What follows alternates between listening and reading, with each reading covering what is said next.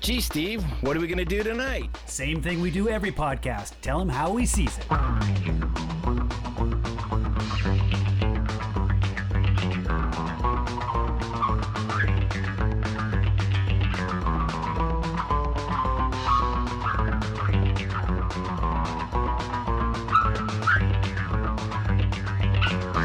Go ahead. All right. Sorry. Ready? Here we go. It's Yep. episode. it's how we sees it. Episode 155. Uh, we're covering Avatar 2009, uh, not to be confused with Avatar: The Last Airbender, either movie or uh, animated show. Uh, which I don't know if you even remember this, Steve, but we actually covered Avatar: uh, The Last Airbender, the the series. The, Oh, yeah, at I least the first. I mean, yeah, with with your daughter. I- I would just- we had a yeah. guest. That was a Yes, was a we big did. Deal. Yeah. Yeah, no, it was it. In my mind, right now, it's still the best Avatar. Uh, th- that that cartoon series is so good.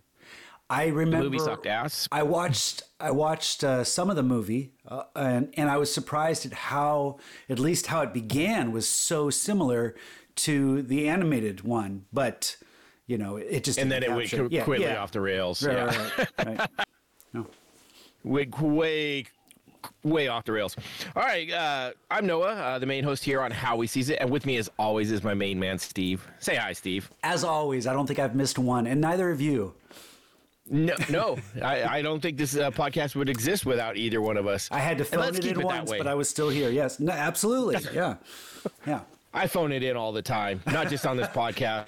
I just sometimes I phone it in too. I mean, literally, I had to phone it in. I think you held the phone up to the mic. because- I think it was that was a was, that was the beer podcast, I believe. Right, and I was Uh, off, off getting Ivan, our dog. We were getting him because we got the phone call that hey, we got dogs ready. Go pick them up. Yeah. So That was our that was our special. Uh, we're gonna pair it uh, to our own home brews, and and that was a fun one. Um, just because Oh, of what we came food up with. pairing too. Oh yeah, I made some tacos, and I really You like made fish tacos. yes. I remember. Awesome. All right. Speaking of fish, uh, there there's some uh, very interesting. Uh, well, I, I was thinking Way of the Water. I'm like, but we're not doing Way of the Water. Uh, That one's coming out. But that's why we are covering drop the the, drop the the. It's way of water. Way of Water. Yes. Okay. Sorry. I don't. I don't speak na- naive. No, no, that's not even what they're called. No, What are that's, they? A, that's a good slip. Uh, I, I, yeah, anyways. I don't know, but uh, but I, I like yours, naive. That's good. So we're talking to James Cameron, 2009 Avatar uh, on this episode. This is uh, this was a movie that set the bar so high for for ticket sales and and and profit. It, it stood for a long, long time until Avengers came along and kicked it into Tushi. Uh, but apparently, they when they re-released this, this it took it back. So oh, you're kidding! I didn't know that. yeah, it's I well, so I did listen to some podcasts. Very interesting. There is not a lot of podcast on this this movie, and I think it's because it was out so long ago that the only reason people are covering it is because it's coming back out again. There's a couple here and there that that covered it uh, back, you know, six seven years ago, but now mostly it's it's in the last couple of months, and uh, So which I find co- interesting. They're copycatting us because it was really our idea to podcast Exactly. about. we we talked about it, you know, just last week, and then they they went and released their episodes like two three weeks ago. Uh, you know, just copying us completely. Right. So, speaking of copying, this movie does a lot of copying. It, it grabs from so much. Uh, you know, uh, the director uh, James Cameron and writer, he steals so much from his previous movies. His own which self, yeah, he- yeah. he has so many incredible things to steal from Titanic, Terminator 2, Aliens, uh, you know, just just to name a few that he he does pick off a lot of those uh, you know, uh, just here and there. Uh, not only that, but a lot of other movies. Uh, and we're going to get into that uh, when we talk about our drinks, which we do on this podcast. We pair a drink or cocktail to whatever we're watching. Um, I'm going to go in first because I've already been sipping on mine, and I want to get this off off my chest here. Okay. Because it leads right into the Off your the- chest the and into your mouth. Exactly, exactly. uh, this this movie, you know, steals a lot of ideas, and one of the ones that really jumped out to me when I was watching this was uh, Dances with Wolves. Yes. Right. And so I thought a lot about that. And then when I was uh, listening to some of these podcasts, someone brought it up the fact that a lot of people were calling this movie when it first came out Dances with Smurfs. and that just fucking made me laugh so much. I was like, I gotta, I gotta do a drink called Dances with Smurfs. Nice. And so uh, I again I was uh, I was working up at our remote site uh, for me in Sacramento uh, or Folsom, and uh, so I got to go to my uh, favorite new store out there, Total Wine and More, to get some stuff. And they had a an alcohol called Hpnotiq that I tried to find before and couldn't find it around here, and they had it there, so I got that it's a blue a blue liquor, so it made it perfect for for a dances with Smurfs. Uh, drink. I knew I was going to bl- use some blue carousel. Uh, I had that purple Im- uh, Empress gin, so I'm like, all three of those go really good. So I started looking around and I found a couple different Smurf drinks, Electric Smurf, and some other things like that. So I was like, I'm, I'm going to put this together. So I went with a uh, ounce and a half of the uh, Hpnotiq, an ounce of gin of the Empress gin, a ounce of the blue carousel, and then I put in a, a half ounce of lemon juice and a half ounce of uh, pineapple juice. Actually, no, I did a full ounce of pineapple juice, and I had planned to put in some Red Bull. right, because there's a lot of flying around in this it's show, but I got so busy putting this all together, I forgot to put my Red Bull in it. So, uh, but that would be my my uh, dances with Smurfs drink. It's it's actually delicious, and the Red Bull would have went really well with it. Um, I did a double, that's why it's so big. Damn, look um, at that. I know it's and it's blue. This is this is a very Smurfy blue. Uh, it's it's delicious too. It's very Smurfy. That's great, and you came up with it yourself. So that's all your own. Yeah, your own creation. That's. Great. I just I, I was I really I thought a lot about the Dances with Wolf tie-in. You know, just the story wise, it, it's it's the idea of it just not told as well. Uh, with different people, uh, blue cat people, and then when someone said Dances with Smurfs, I, I lost my shit. I laughed. It's so hard. Uh, so I had to go with that. So that's, that's my great. drink for this one. That's so great. and now I want to hear yours. All right. Um, so I did not uh, make up my own, um, but uh, l- let me tell you what it is first before I before I say what it's called because that's where it really all came from. Um, this is a um, this is more of a, a tropical cocktail um, on ice, kind of a tiki cocktail. It's a, a rum based. Um, so it's got it's got two ounces of gold rum, one ounce of apricot brandy. Um, mm. Starts with okay. uh, you actually start with uh, six pineapple chunks and one ounce of raspberry puree. I, I actually bought the raspberries and pureed them myself. Oh but, my uh, gosh! Then so you throw the chunks of, of, pineapple in there, the puree, and a little oh. bit of simple syrup and a little bit of a squeeze of lime, and then you muddle it. You make it into a nice mush, and then you add your your spirits and uh, stir it up on on on ice and a lemon, or I'm sorry, a lime um, a little lime wheel for the for the garnish. Um, but uh, it's called a papyrus cocktail. And the reason I went with a papyrus cocktail is because this movie, with all the acclaim it got, it actually got a lot of flack for its choice of uh, of fonts when it came to the uh, right. uh, the title, which I thought was hilarious. That you know that that, that people went after it for for the, the choice of, of of lettering and uh, kind of the shortcuts that it seemed that that he took. In fact, I think SNL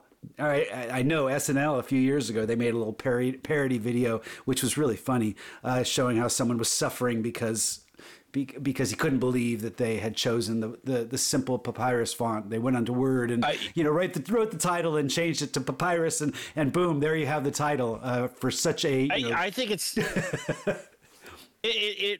But you know what? Like I'm looking at all these movie covers, and I've I've had to put uh, you know titles to things and I've, I've messed with fonts so i get it you know sometimes you just you you write the word out and you just scroll down with the arrow keys through the through the text you know through those fonts to find one and and this came up yeah Absolutely. i heard some other people talking Absolutely. about it but i just got amused by the fact that this that some people are just parodying this because it's funny and some people are really serious about you know you spend all this money on a movie and you you, throw this this stupid generic font on the title. So i had to honor it for that. I mean there's more to talk about. We're going to get beyond the font very quickly.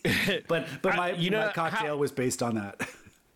How many movies have basic you know fonts for their titles too though? I mean there's a yes, lot of them yes but this is the number one money grosser of all time apparently since it since the re-release. Apparently it beat out uh, um, Endgame. So uh, Yeah, in game. So, well, you know what that does though is that that goes right into their profits because they didn't pay someone to create a font. Maybe they have to pay uh, Bill Gates for that because Mi- Microsoft? Microsoft fonts. I heard too that they not only did they use that uh, font on the, the title card and all that, but they, they did it either in uh, some of the um, sub sub uh, titles uh, or or Okay, I can see that. I I did notice when I in wa- the- when I watched it, it was on uh, Disney Plus, which I, I was surprised it was on Disney Plus. Um, but it didn't look like it used that font for the for the title page on Disney on Disney Plus. Mm. So I'm wondering if if they changed it on purpose just to kind of Yeah, maybe. I actually have it on DVD and I or uh, Blu-ray. Pulled it out, was getting ready to put it in, and, and I was scrolling through and found it on Disney Plus also. So I threw it up on Disney Plus. Yeah. So I, I also watched that. Um, What's your Blu-ray Apparently, there's some. Was it was it the regular version or I think it's the original, like Okay. when it first came out. yeah they re- they Um, I released think- like 15 minutes more of footage the extended release. Um, I heard that has a longer sex scene. oh, does it? I didn't watch it. I just I just I was listening Oh. to some That's just what some people said. a longer And sex so- scene. Okay. Which I, I okay, so uh different podcasts. I didn't listen to a lot. About six. Oh, do their or so. tails connect? Do their? I bet. Yeah. You know their That's part of it. Really? Well, that okay, Yeah, okay. Yes. So there's a lot of people that were very uh, caught up in uh, them having sex, uh, the the um, the women having boobs, basically calling them cats with boobs or cats with tits. Okay. Uh, and uh, you know, and then the sex with the tail, and then they do the same thing to the animals, and they're like, uh, "So what's going on with this animal?" And you're doing the same thing, and a lot of uh, you know, the the genitalia of the of the creatures and stuff. And I was like, "Really? That's that's what you spent your time worrying about?" well, this is all the fan fiction that gets inspired off of it because I mean, you know that this is a being such a big movie that took in so much money and had such an impact on on our culture just because of its size and and uh, and, and effect it had. People are just going to explore every crevice of this movie, Oh. and uh, well, this is this was just a handful of podcasters though talking about what they they thought of this movie, and it's funny because as as high grossing this movie is, there's a lot of people that do not think it's that great of a movie. that's now. I- they, I they they they say it the, the reason it was so impactful and the reason it, it did as well as it was is at the time it it reinvented or or invented its own like it became what 3D should be um you know and and really killed that You know, we talked about the running time. It was 162 minutes running time, but the extended edition was 178. Uh, the reason that they didn't include all the extra footage was back actually because they were concerned. This is from James Cameron, an interview I, was listening to uh, yesterday. Uh, they were concerned about the 3D. They didn't know the Oh. effect it would have on the person having to wear these immersive 3D Uh, glasses for for it. longer, and so so they kept it kind of a tighter 100, uh, 162 minutes, which is still pretty long. That's that's not a tight that's not a tight uh Well, I, you know I yeah, can't remember if I saw this in 3D I saw it. Did you? I went. I went back and saw it in 3D. The first time I saw it, I did not. Um, I don't remember being that taken by it, but th- I know 3D has gotten some pretty poor. Um, they they have. There's a lot of movies that don't do a very good job. didn't 3D. need it and, and don't need it And this one, yeah, it was certainly the the landscape made it much more effective, but I didn't. I didn't find it quite as immersive as I had hoped. You know. So Well, th- that's what people were talking about. Is the 3D in this is that is it wasn't that cheesy stuff that we used to get with like Friday the 13th part, th- you know, three 3D where it has like the popcorn popping in your face, Yeah, or the, you know that stabbing you and the knife comes in the eye. yeah. Uh, so you know, it, it grew up from that. Uh, you know, and then we got a lot of movies now that come out in 3D, and you're like, really, you just don't need it. I remember the last 3D movie I actually saw, and I don't even know why I saw this, but it was uh, Despicable Me. okay. Um, I, I think it was two, uh, and it's it's funny because the the 3D and it's really kind of cheesy, but at the end they've got this end credit scene where the the the minions are are messing around. They got this tape measure that like comes right out at you, and it's like the best 3D in the whole movie. But it's like this end credit scene that has nothing to do with, but just throw some 3D at you. Yeah. And uh, I actually can't stand watching 3D movies, and it's not because of the movie itself, or uh, I just I don't like wearing the glasses, Right. Because I have to wear my regular glasses anyways to see the movie, right? And then so I got these other funky glasses over my glasses. It just it gets awkward. It gets it becomes a pain in the ass. Um, so uh, I just I, I didn't I don't remember seeing this one in 3D, but I could see where some of the the visuals in this, and that's what this movie is really known for, and what re- really struck me. And even watching it again on my TV, which isn't like you know pinky out huge TV that you know people you can get at Costco now for like a dollar fifty. Uh, you know, it's just a normal size TV. Uh, I enjoyed it, uh, even with that visually. Story is is its own deal, but visually, this movie is very stunning and has some incredible things to it. and, it's, and, And, the uh, world you know- building, the way they, the design, the, the- you know, they took a lot of time to to come up with the creature design, the whole world, the the culture. They build a stuff. great So, world. yeah, They forgot to build the people in it, though. I understand. There's yes. there- there's no character building in this at all. I'm with you. Um, let's go back to the 3D for a moment because Way of War- Way of Water is coming out also in 3D, Yes. and this is 13 years later. So, I'm, I'm I, are you going to see it in 3D or are you going to see it in, th- in 2D? It comes out next next month or Yeah, it's a like couple, two like weeks. two weeks. Yeah. 16th, I believe. Um, you know, I, I, I hadn't thought about that until you asked it. So I, I don't know. I, I was looking at possibly getting some tickets for that first weekend. Uh, although we have a big family Christmas party that weekend. So it may be the, uh, it would be like the 17th, 18th, or 18th, I guess, if I did get to watch it. I bet I bet the I don't know. theaters won't have as many theaters showing it in 3D because people are going to be a little bit more hesitant for picking up the glasses and sharing. You know, because you actually they're in. Oh, no. They, they bag them. They They, bag bag 'em. them and then Yeah, send them through, good. through a cleaning. yeah, That's how it's be okay. been recently. Okay. I, you know, I to me it might be worth the extra three dollars just to catch it in 3D. Uh, you know, or maybe maybe watch a 2D and then say, you know what, that that had some good visuals. What would that look like in 3D? It, you it know, clocks in at 192 minutes, so you're going to be getting Jesus you're going to be getting an extra half hour worth of beyond the the Avatar 2009 version. Uh, let's hope yeah, that extra time is into some character building and some um, better story.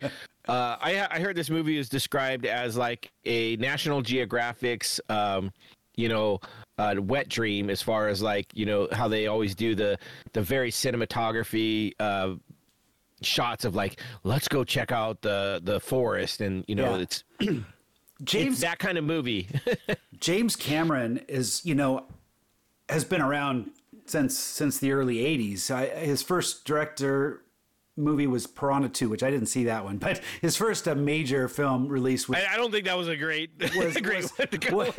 I, was Terminator 2. And I remember that was the first R rated movie I saw in the theater. I was on, this was in 1984. I was 14 years old. So I, was, I wasn't old enough to go to an R rated movie, but I was on a, a field. got in there I- I, was on a ski trip. I was on the, in junior high on the ski club in the, with this, you know, I was a member of the ski club and we went to uh, a I don't know if it was Mammoth or some some ski slopes for a couple days, and one of the evenings we saw a double feature of Terminator 2, Terminator and Nine and a Half Weeks. So I got kind of back to back. Um, Nine and a half weeks was like okay. th- It was it was Yeah, yeah. It was nice softcore porn uh, to watch uh, for, for a fourteen year old, but but Terminator was Oh, just- Terminator was incredible. incredible. Um, and um, also, I think it was later that year because it came out on HBO at some point, uh, and I had it on my TV. Maybe it wasn't '84 when it came out on HBO because they usually delayed for a while. But there was behind the scenes I watched.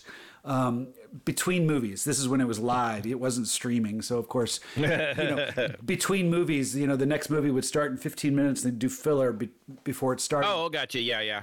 and they did a little uh, behind the scenes of Terminator, and it showed the sequence of of Arnold having to, you know, when he has to punch through the windshield of a car, And Oh, yeah, yeah. James Cameron is there explaining how they want to do it. They want to use a real windshield, and it's impossible to really punch through through a windshield because it's you know it's it's really heavy glass. So It's designed not to do that. right. So but but they want to get the effect. They don't want it just to shatter like a stupid windshield that isn't a real windshield. They want to get the real effect, and um, and so they they. Uh, they had Arnold mounted on the, you know, up on the car. They used this kind of hydraulic arm that they Oh, attached to him, and and then um, the hydraulic arm wasn't mobile, so they had to drive a truck next to the car, so because the car is moving.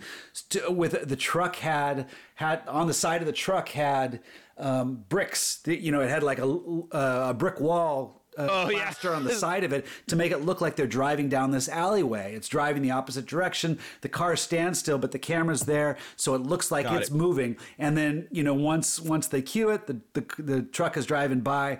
They uh, trigger the hydraulic, and Arnold does like a little lurch forward, and it busts through. And in the movie, it's a fraction of a second, but it's awesome. And that that shots like that, or watching those behind the scenes, that's the sort of stuff that inspired me to want to make movies because it was so epic how they solved this. They just wanted to create this aesthetic, and that's where James Cameron has been so effective in all the movies Right. he's done. But now that everything's kind of in the computer and under under the control of the computer is as amazing as some of that technology is it doesn't really display his craft as well. Because i think he's a he's a great filmmaker um, and he's had better stories in the past. I think this one's a little bit more simplistic but and but Well, I think his writing in this one went into the world building, and he got so caught up into making this uh, Pan- Pandora, the planet Pandora or moon of Pandora, so vibrant and so alive and so memorable that he spent all of his his active, you know, brain cells making that. He forgot to put the story together. Um, but that, I mean, that's what that's what's so cool about this movie is everything that like the animals, the p- plant, the fauna, the you know, Yeah. that part of I it. I do think that this is a movie that if you kind of lose yourself and uh, accept some of the two dimensional characters, it's still really good action sequences. There there are moments. Oh, the action's really- incredible, too. Really drawn into it, um, but uh, but I I. I don't know if that's what you're saying. The characters are two dimensional, maybe. Um, I, I The agree- characters are very two dimensional. Yeah, I I, I, can't think of any that aren't. I agree. Yeah. And one of the things that frustrated me was how black and white the different sides were. You know, here it was. Oh. uh, Oh, my and, gosh. And uh, it it didn't seem for someone. James Cameron is is is so much about you know he's he's he's admitted he made this movie because he was outraged at at uh, um, how how our how things are being how the how nature is being treated how uh, uh, corporate america is is doing that and i get that okay that there's that's fair to be outraged but really it seems that this movie is not about solutions it's about demonizing You're right. sides and just pitting up against each other in a in a you know you've got your warmonger you've got your corporate greed and that's it it it doesn't do anything to try to solve the problem in a thoughtful way Right. and and and and that's i think that's almost more dangerous for a, a young viewer that is watching a movie like this and really gets connected to this world. I mean, people got depressed watching this movie because they were so drawn. I heard about towards- that too. Drawn towards Pandora, and um, and yet They were depressed because they couldn't live on Pandora, and I'm like, uh, well, and also they saw it's it a movie. destroyed, and they, saw it destroyed, and and because it feels like our world is being destroyed, and but but this movie was really just so much about that's the alternative. That's the answer is you need to go at war, I think that's a little bit. Uh, that that's not a thought. I don't know. It just seems like it it deserved a more thoughtful approach uh, because it's inspired a lot of people to just be more more. Uh, you know, we got to go. It's almost like it's inspired woke wokeism. You know, this idea of going, going against uh, corporate uh, America just because that's the only way, rather than trying to to to work with people and solve problems. Right. Well, that and that's okay. So I didn't catch the the environmentalism side of this as much as I did um, kind of the treatment of the the Navi people, which you know kind of Navi, there it is. it's not naive. It's yeah. I, it was in there. I was being naive to not know the Navi, uh, but no. What it was is, uh, you know, it was very much a, a, an eye opener, or not an eye opener, but a remembrance of you know the the treatment of Native Americans and other you know cultures and stuff like that. Um, and that's kind of what I got out of it. And I, and I almost started to think, I'm like, and, and I didn't look it up, but I was I was wondering what the thoughts of like Native Americans because they this kind of stole from their their the the Native American culture, and that's why you know Dances with Wolves is is so prominently on my mind when I see this. Is, is like they, they they have a look similar. I mean, if if you made Native Americans look like cats, this is kind of what it would look like. I think you know, big blue cats, Native American hairstyles, uh, mannerisms, and and and weaponry and and actions and and thought processes. You know, which you know. Uh, even the hairstyles, essentially, you know, the, the ponytails and some of the stuff like that, it just seemed very. So I didn't know. I, I was wondering, curious, what their thoughts take on this was. Is like, is you know, uh, I heard other people com- compare this to Pocahontas, the movie. You know, like it, it ha- Well, even had Fern, an idea. Fern Gully, the animated Fern movie. Gully.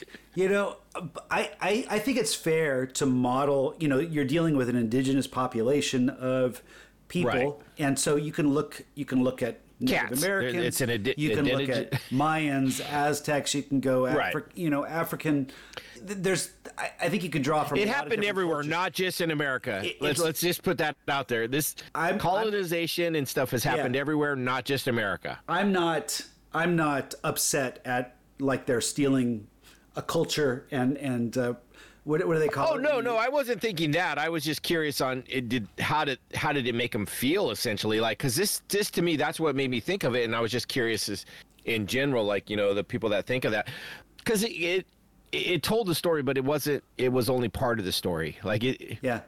you know what I mean? And like you like you said, you know, it, the the destroying of of the planet. You know, we talk we talk uh, corporate greed and stuff. And one of the other things that I found people talk about, and I, I'm not sure what your thought process on this was.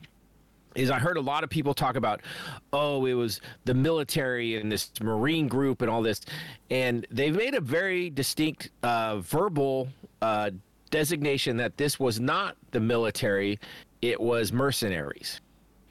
So, you know, a lot of people were like, oh, you know, the military just comes in and wipes. No, no, no.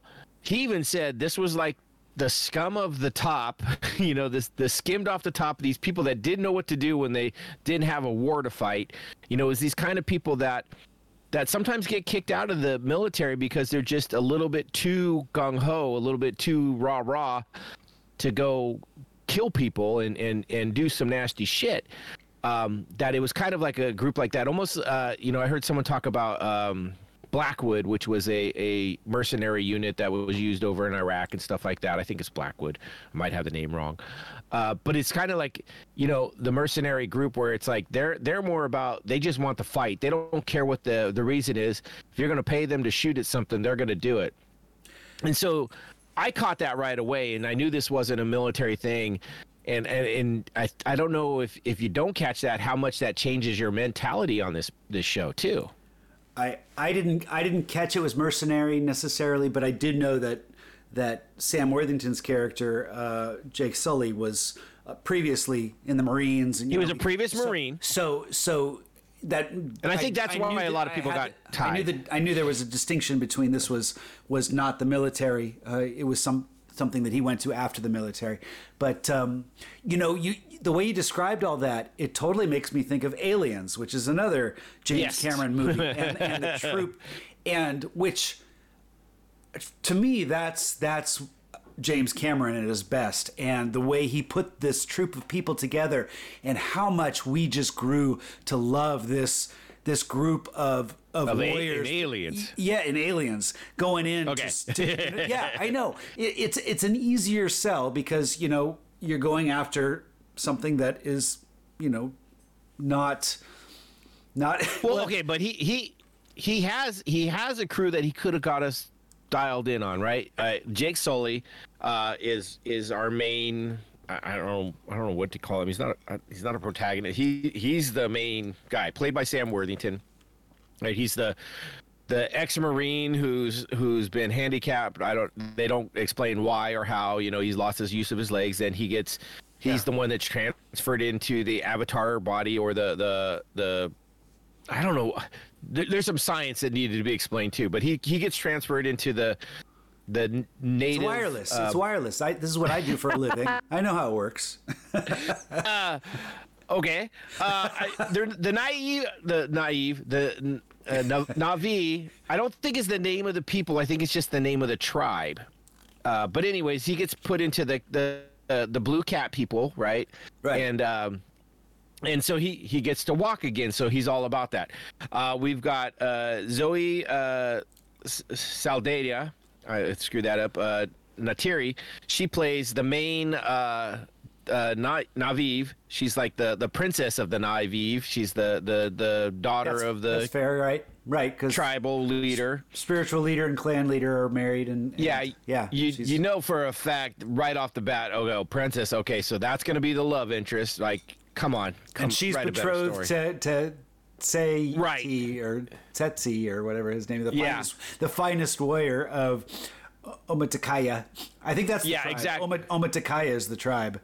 Oh, you're right. You're right. So naive, naive, Nati. Oh God, I can't even say Na'vi. it. The blue Na'vi. Uh, that, that is the Smurfs. The Smurfs is is uh, is what the the tall Smurfs. That is uh, the the I guess the name of the race for better lack of or lack of better explanation. Um, so you know, but it's it's it's the same story over and over.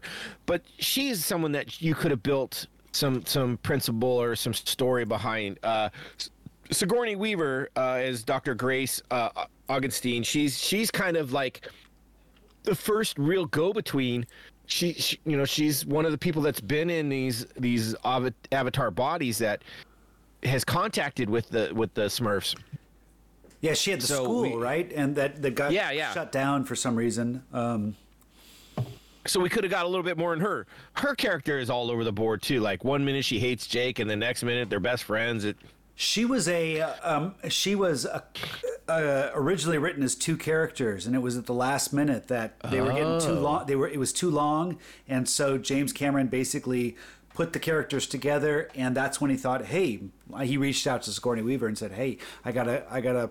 I got a role for you if you're interested, and and she jumped on. Well, Uh, and that was- jumps into our alien tie-in, right? Right, You know, Well, which, which makes you almost the whole introduction of this is just like aliens coming out of the uh, Right. the cryogenically The sleep. the, the sleep and and uh, yeah mech suits.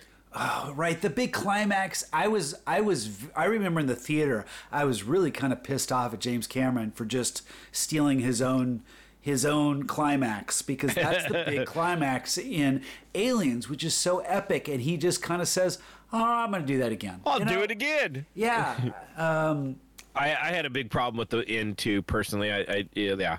Um, then you got uh, Michelle Rodriguez is Trudy.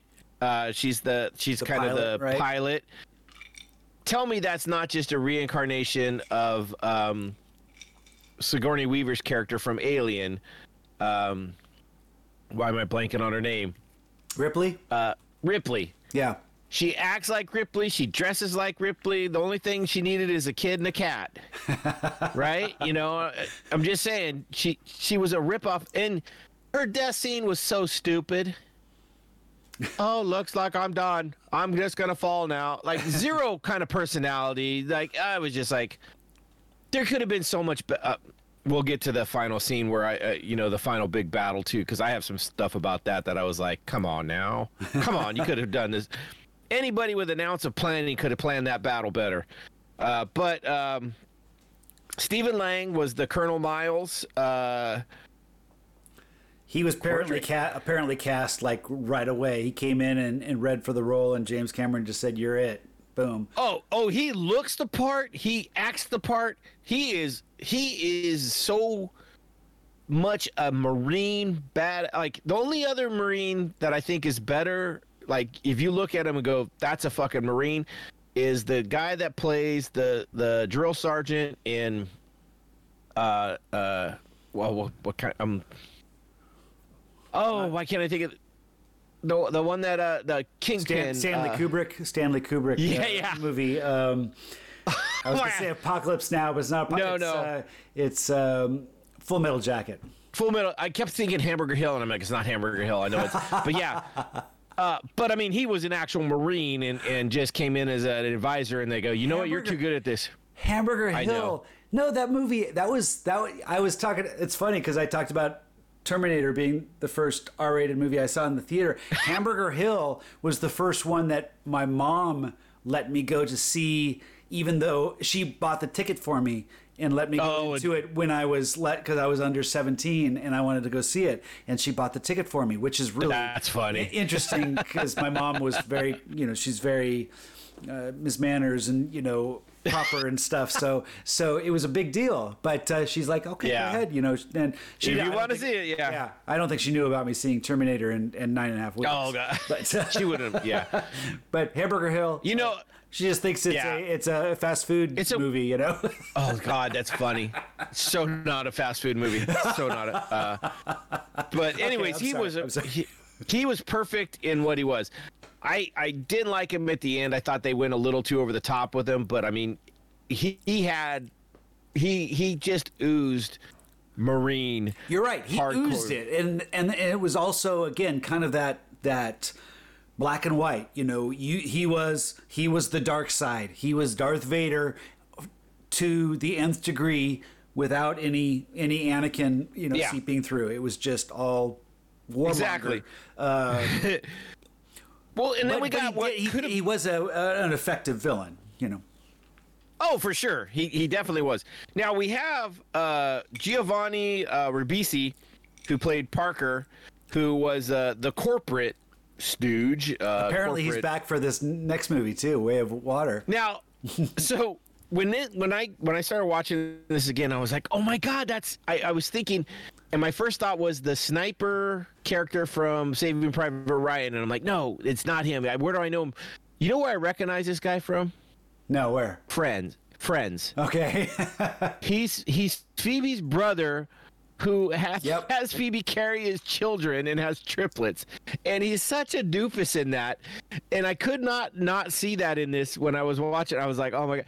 But he, you know, he is the corporate stooge in and this is where I kind of wish they would have put a little bit more of a brainiac kind of a a, a suaver type like a a real CEO, someone that fucking oozes uh, a you know corporate CEO. This guy was more of a, a stooge, um, and I, it just didn't add anything to me. It kind of just kind of took me out of it, almost like I, I didn't I didn't mind the casting, but I thought the role was a little limiting. He, he they they could have they could have had a little bit more interesting material for him to go with. I, I agree with you. The casting is fine. The, it's Yeah. the writing. This is this the the character could have been.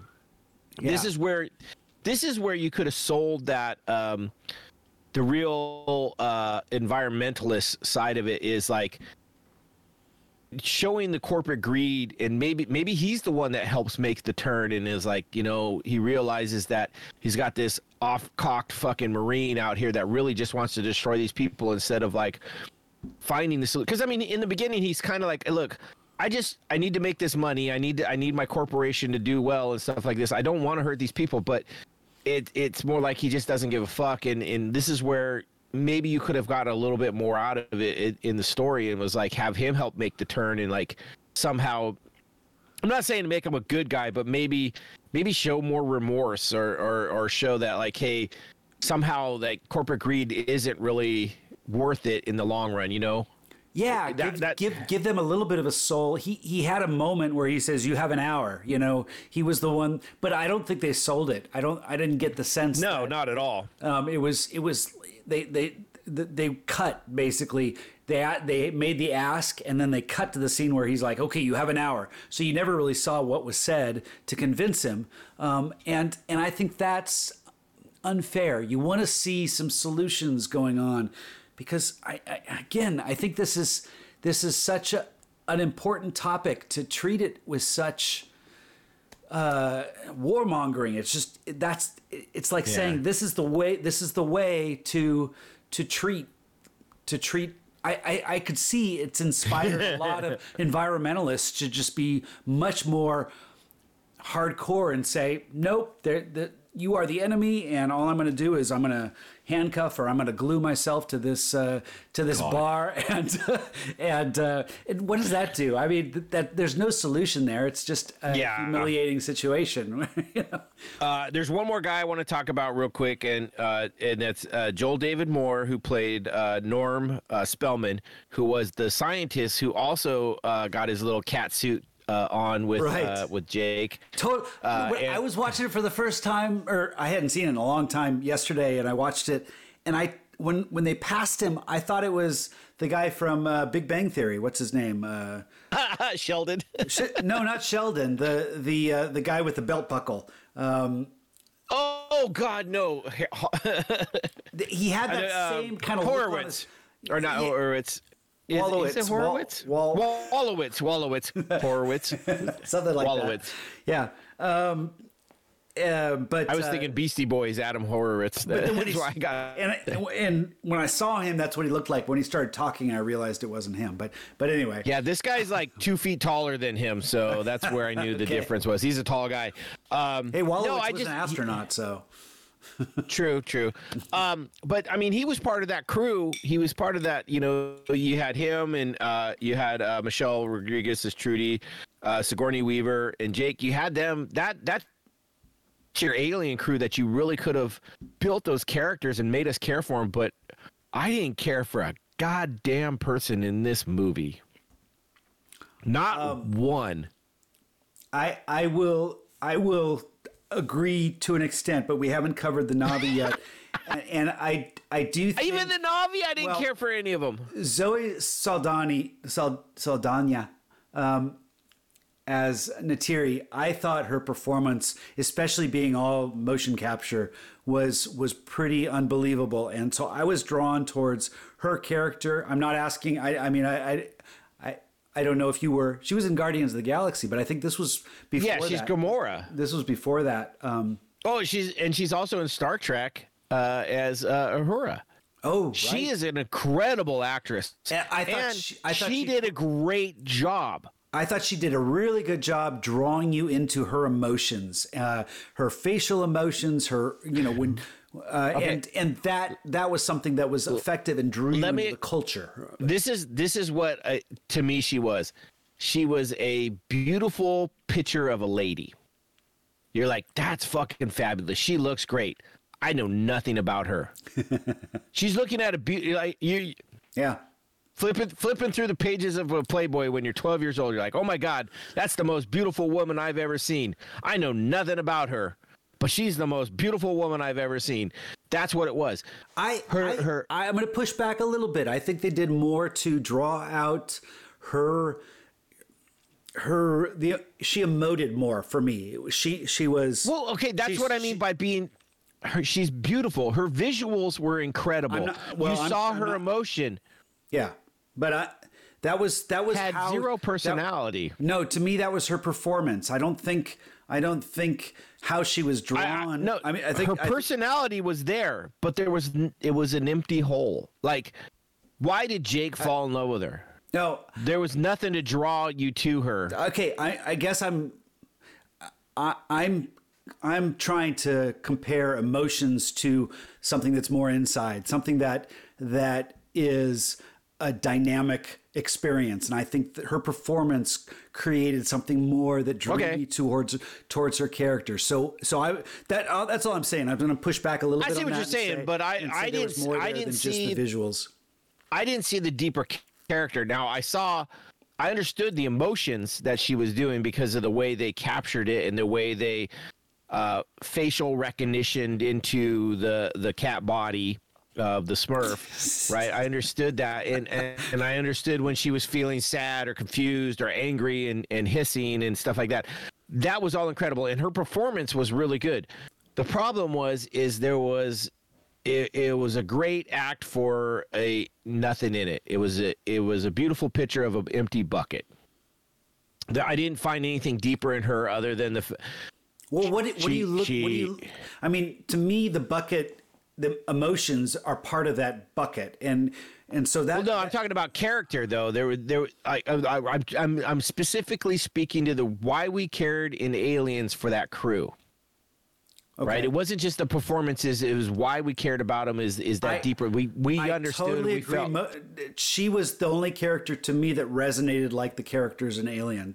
I, I do think it was still kind of generic because, well, generic's the wrong That's word. But no, no. You're right though. It was like it was the. this is Pocahontas. yeah, Oh, I was gonna kill this guy, but no. The the little squid seed said no. So now I don't like him, and he's a big fat baby, and he does everything wrong. But all of a sudden, I love him. yeah. I had to train this little shit, and now I love him. There, there was nothing. And why? Why would she love him? He didn't do shit at that point.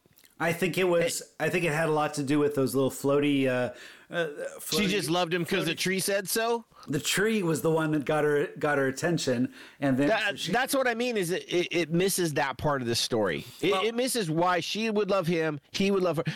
This is one of those movies where it's like, okay, you guys know the story. You make it up on your own. I'm gonna show you some visuals. okay. I, I I think we disagree on that, but but it, so.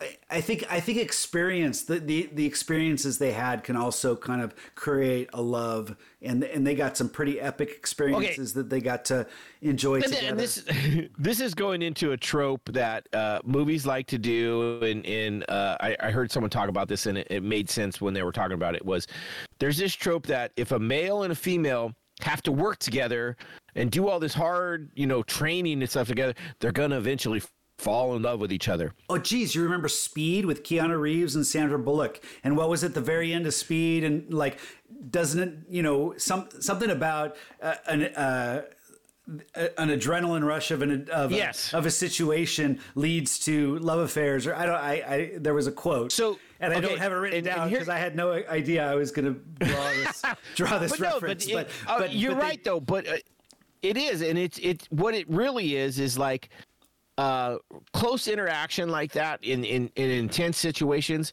might end up into a um, Intense. That was the word that they used in uh, yeah, in intense intense situations, it, it brings people closer. But I think it, it brings more of a, a of not like a a love, but a lust.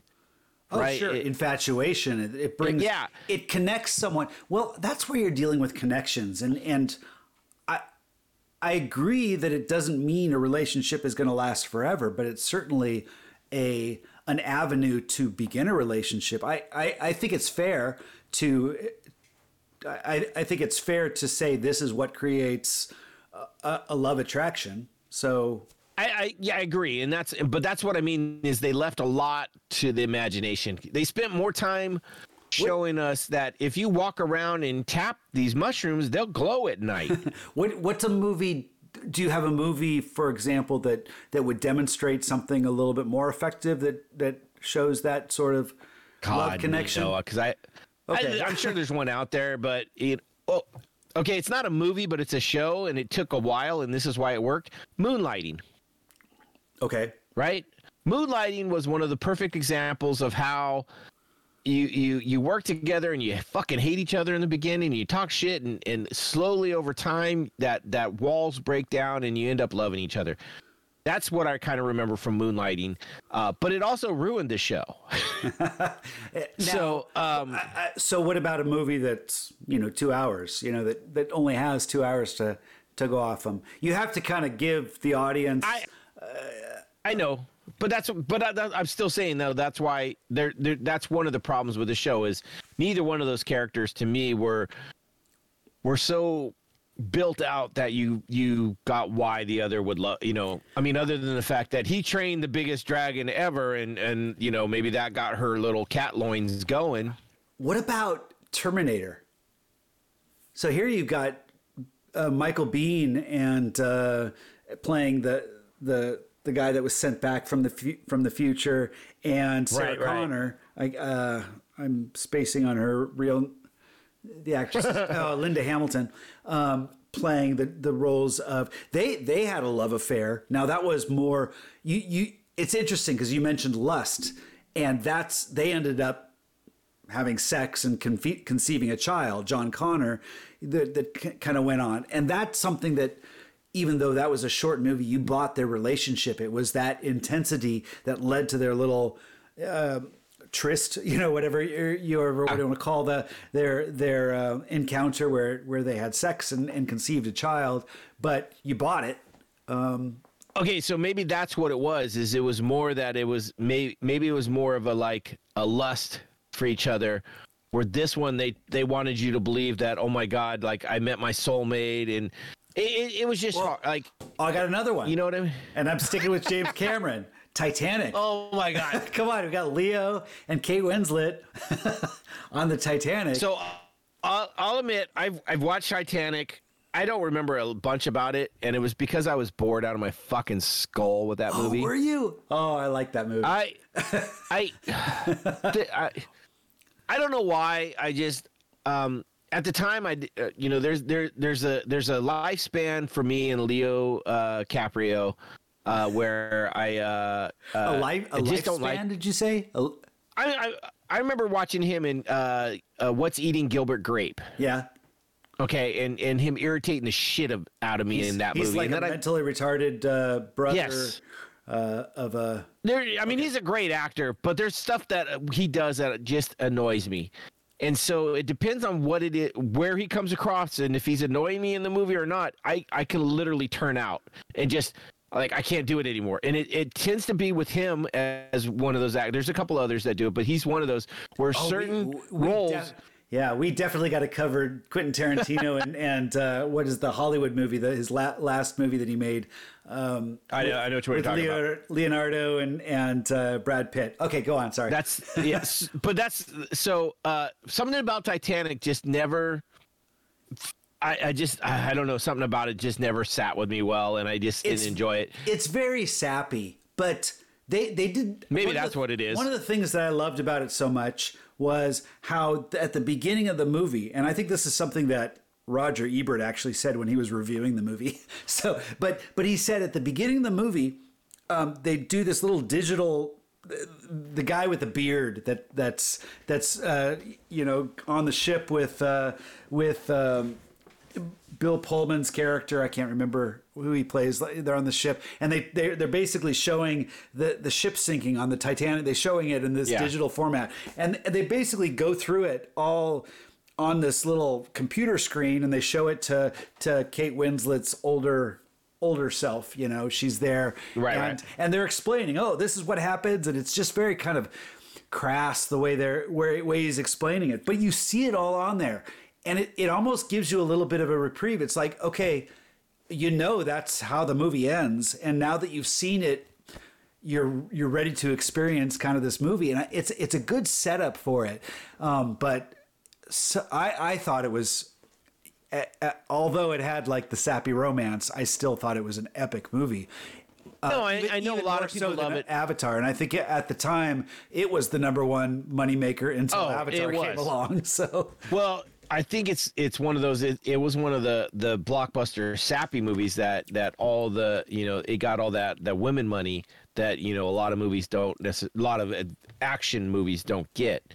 You know when they when they talk about uh, it draws more women to the show. to I the don't know. I was men. really turned on by Kate Winslet, so it had the male vote for me. I'm not saying it's not going to get, but I mean, the return watch or, you know, how many times you're going to watch it. I, I would be willing to bet that more women will throw in, you know, Titanic than men in a DVD situation or let, let's watch a movie and Titanic comes up for women more than men.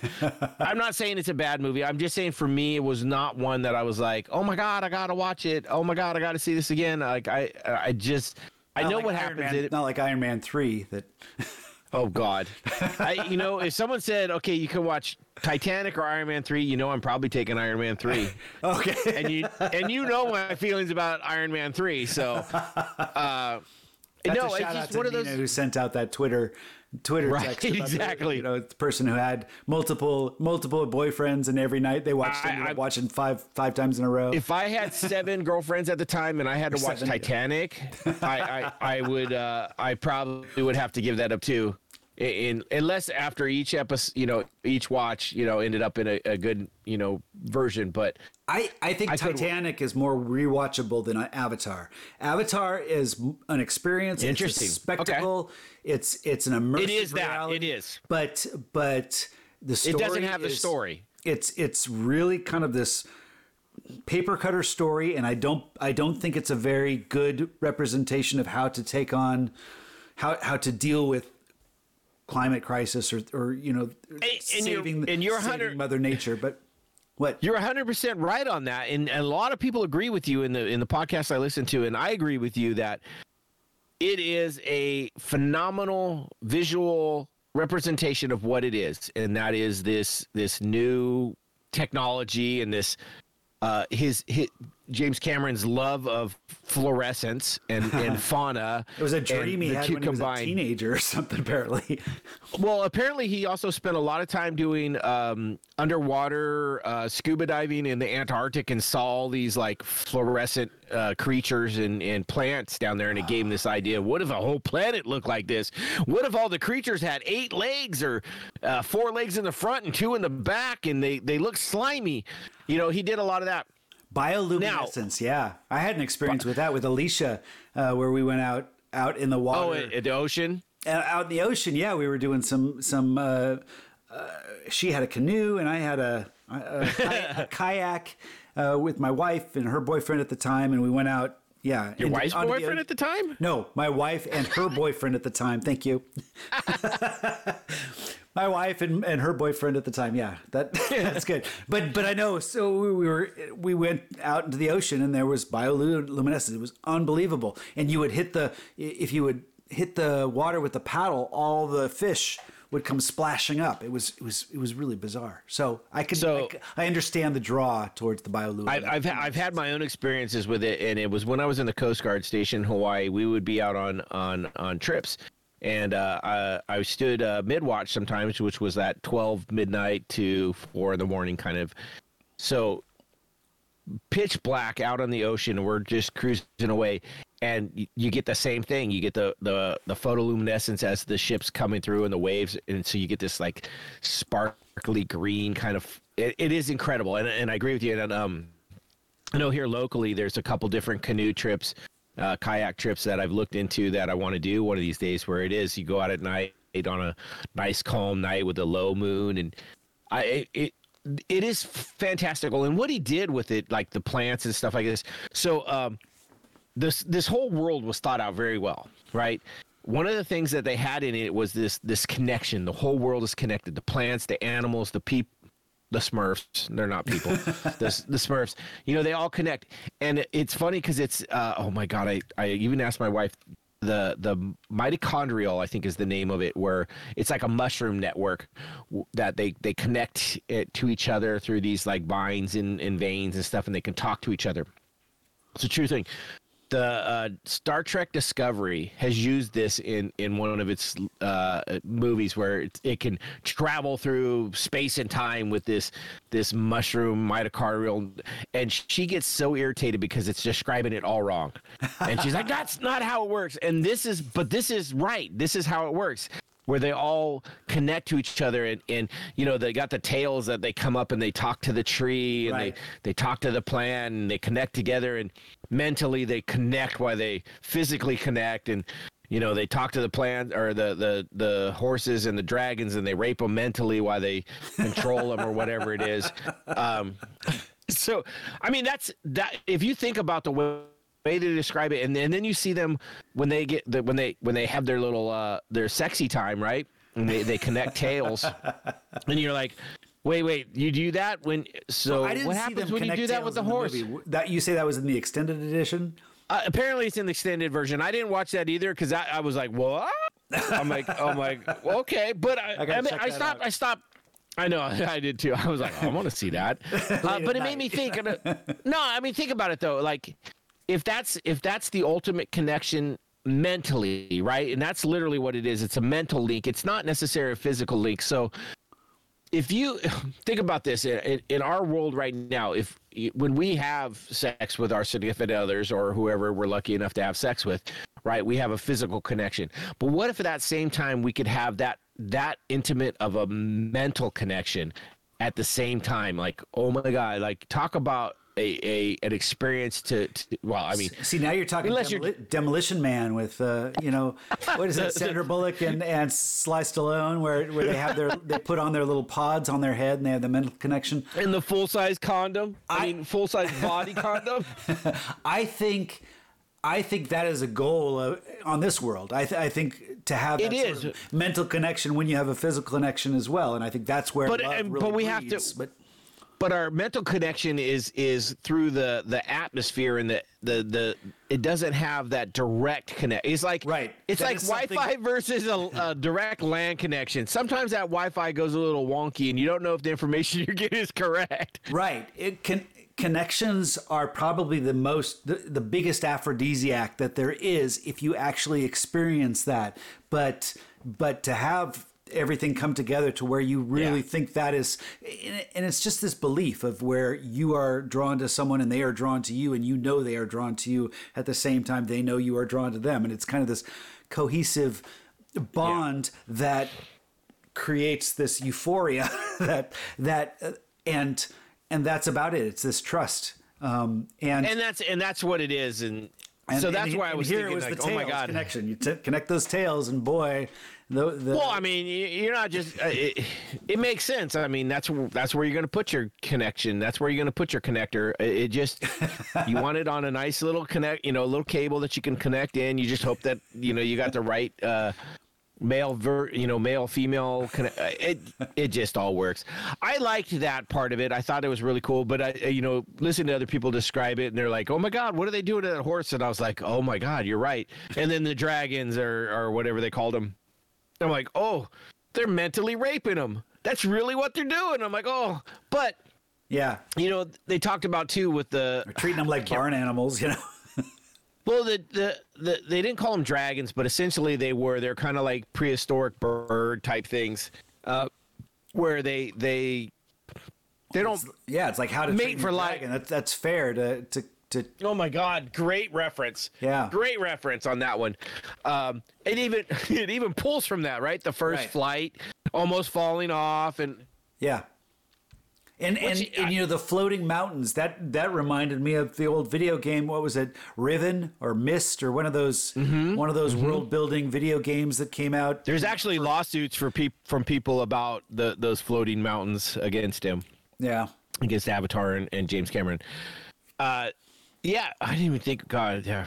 How to Train Your Dragon. That's it's a it's a perfect example.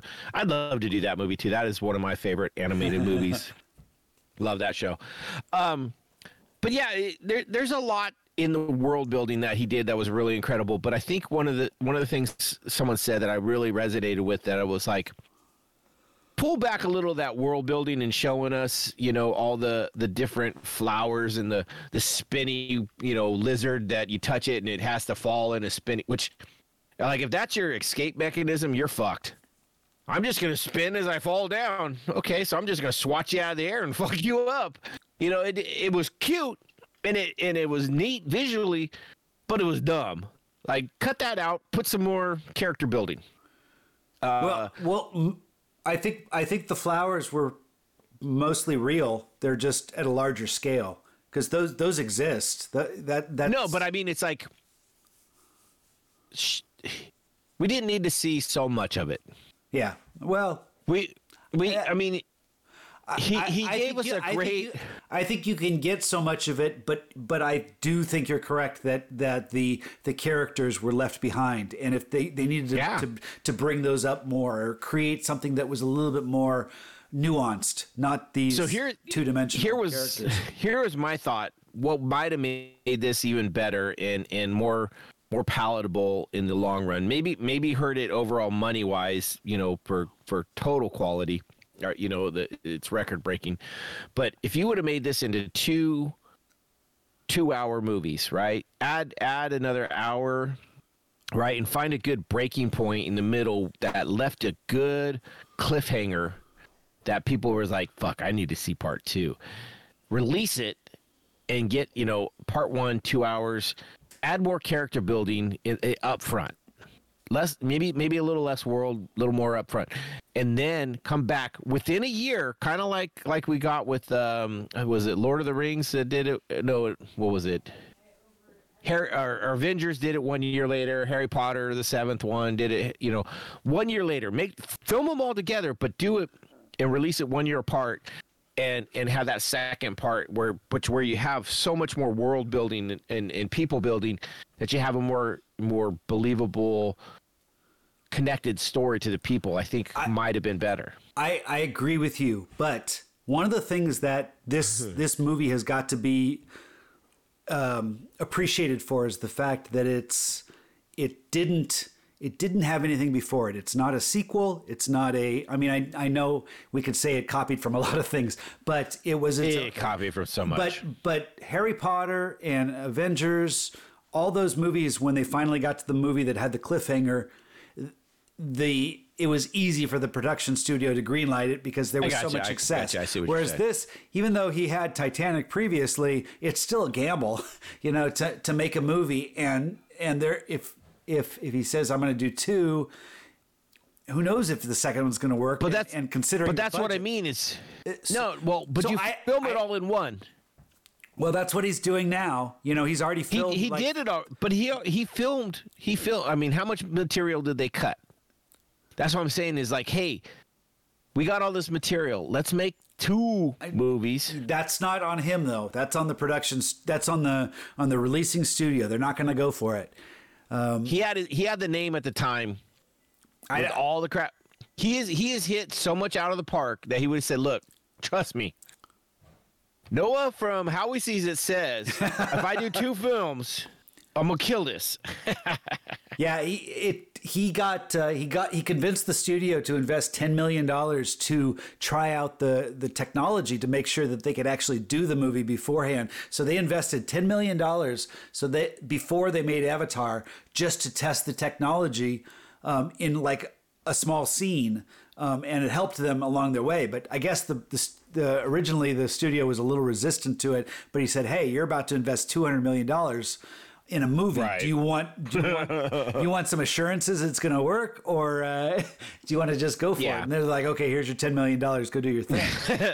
but but still, True, true. two movies, it, it's still a big ask when there's no audience, and I think that's the struggle with with movies these days is that it's so hard to get funding for original movies. You know, right, Right, now you've got right. a, a horror.